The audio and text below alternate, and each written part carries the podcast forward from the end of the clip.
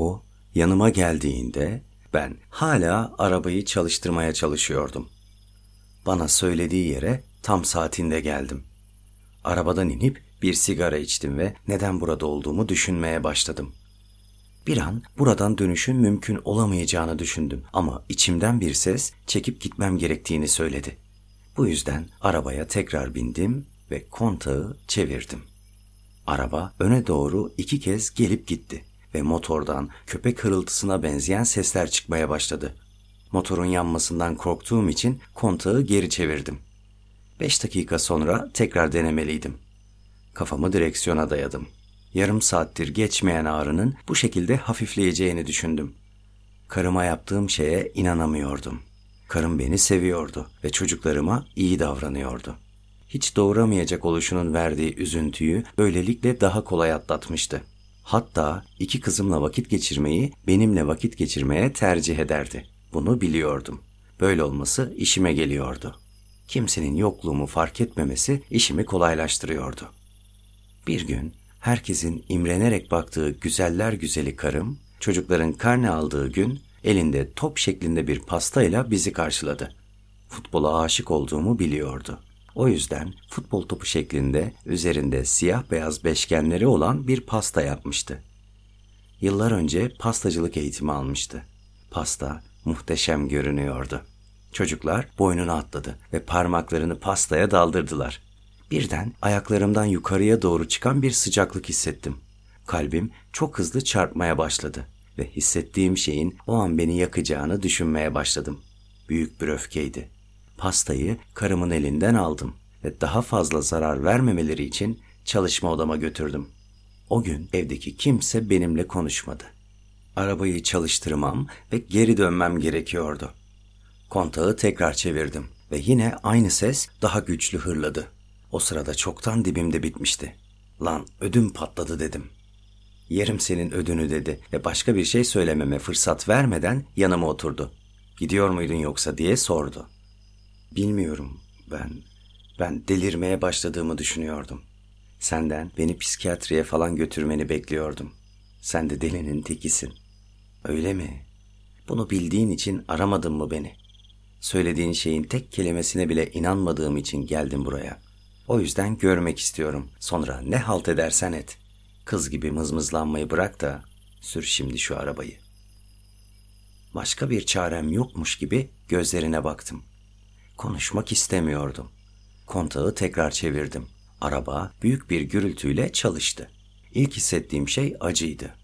Sonra ellerim titremeye başladı. Yumruklarımı sıktım ve kafamı direksiyona vurmaya başladım.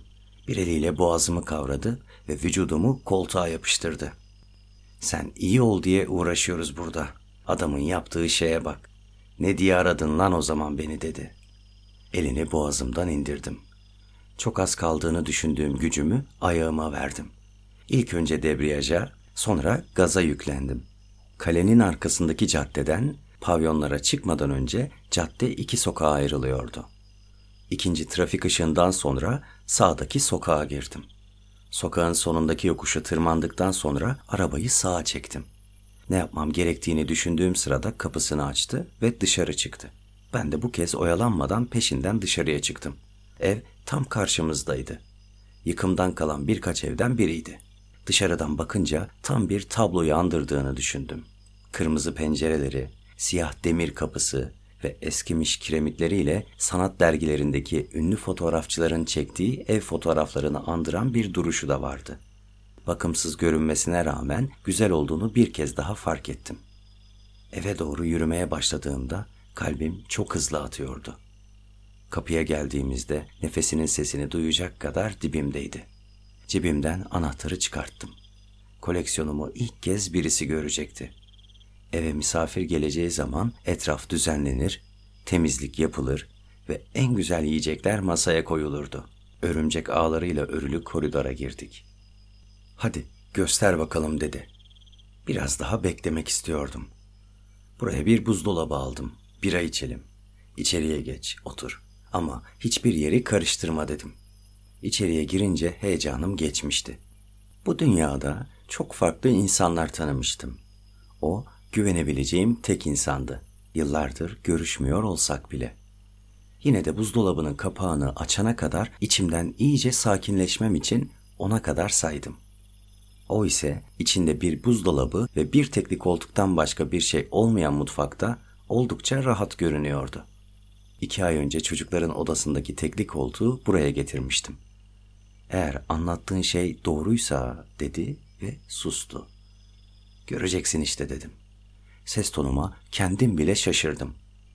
Ona baktığımda sırıtıyordu ve öndeki kırık dişini hala yaptırmadığını fark ettim. Saçlarının neredeyse tamamı beyazlamıştı. Burnu daha da büyümüştü sanki. Şimdi bunları düşünmenin zamanı değildi. Çocukluk arkadaşına yardım etmeye gelmişti. Birayı uzattım. Susamış gibi içmeye başladı. Biranın neredeyse yarısına geldiğini düşündüğüm sırada konuşmaya başladı. Göreceklerim hoşuma gitmeyecek sanırım. Ama bu işe girişmeden önce görmeliyim değil mi? Doğru olan bu dedi. Bira şişesini salladı. Evet, doğru olan bu. Doğru olan bu dedim. Hepimizin farklı sorunları var tamam mı? Yeter artık daha fazla uzatma.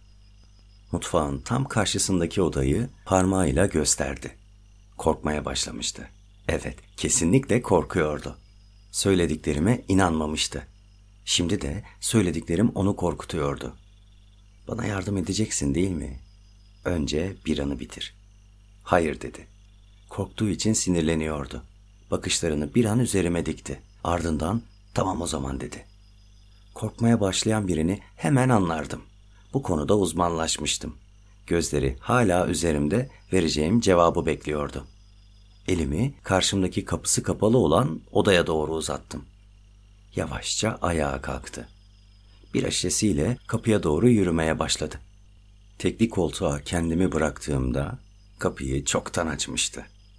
Gözlerini odada merakla gezdirdiğini görebiliyordum. Arkasını döndüğünde bana nerede der gibi bakıyordu. Kapıyı aç dedim. Odanın içinde başka bir odaya açılan kapının varlığını ben söyleyene kadar fark etmemişti. Bu kez hiç beklemeden diğer kapıyı açtı ve koleksiyonum büyük bir gürültüyle ayaklarının üzerine döküldü.